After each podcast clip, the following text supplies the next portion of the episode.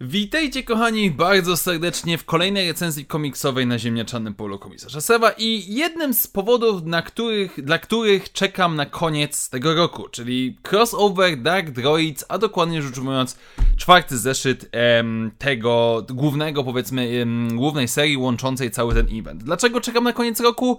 No bo wtedy ten event się kończy. I na równi ze świętami Bożego Narodzenia, Sylwestrem i generalnie miłą w miarę powiedzmy atmosferą, niestety ta męcząca seria będzie za nami. I tak, wiem, zdaję sobie sprawę, że w poprzednich recenzjach może jeszcze jakoś starałem się, próbowałem wyszukiwać coś lepszego.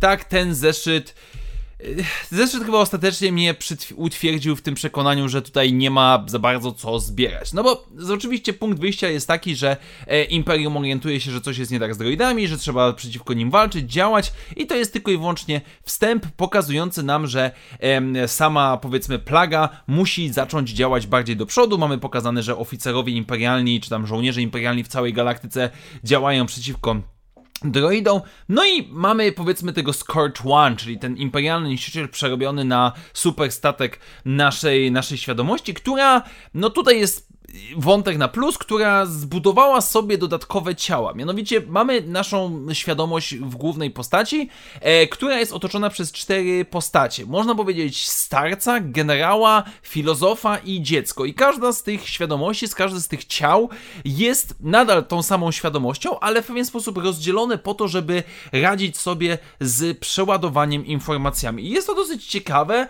e, że piątka droidów rozmawia ze sobą, e, planuje razem ze sobą swoje swoją przyszłość, e, co działać, jak działać, żeby robić to oczywiście jak najlepiej i to jest w pewien sposób na plus.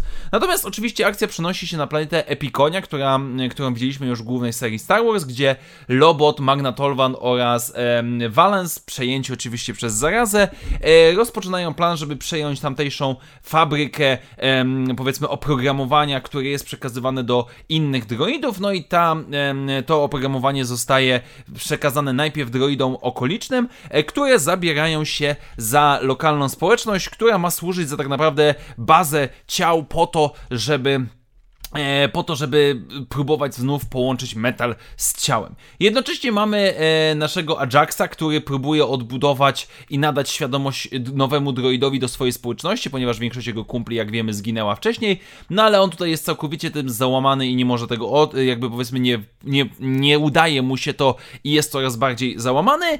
Na co przychodzi D-Squad, czyli R2D2, Forlom, Triple, e, IG, IG88, e, BT1, Triple Zero i nawet jest KT, KT, czyli, K, czyli różowy R2D2, które stwierdzają, że pomogą Ajaxowi i razem pokonamy tą zarazę. No i na samym końcu mamy trochę na plus, że Ajax zaczyna sam ze sobą w pewien sposób się kłócić, próbuje sam sobie wmówić, że on tego nie chce robić, nie chce krzywdzić innych ludzi, ale niszczy powiedzmy jedną ze swoich e, wcieleń, czy też powiedzmy swoich e, prezentacji, no i ostatecznie zaczyna wysyłać statki z zarażonym oprogramowaniem, zarażonymi dyskietkami, można by powiedzieć, które zaczynają lecieć w stronę innych układów, żeby zdobyć jak największą ilość droidów. Ech, więc tak, jakby, no jest, dobra, nie oszukujmy się, jest całkiem niezły wątek tego, że nasza super świadomość droidowa jest już tak przeładowana i tak rozbudowana, że nie radzi sobie z własnymi emocjami i, i rozmawia sam ze sobą i zaczyna wariować i, i ten motyw jest jak najbardziej na plus. Z drugiej strony, rozwiązanie całego problemu w ten sposób, że D-Squad w jakiś sposób znajduje Ajaxa, który no jakby miał ukryte miejsce i w ogóle i, nie powinien wiedzieć za bardzo, gdzie, on, gdzie oni są, że oni nie powinni wiedzieć, gdzie on jest. E, I tak, i tak go znajdują i teraz wszystko co, szczęśliwie się rozwiąże w piątym zeszycie, bo to już będzie ostatni z tej serii. Ech.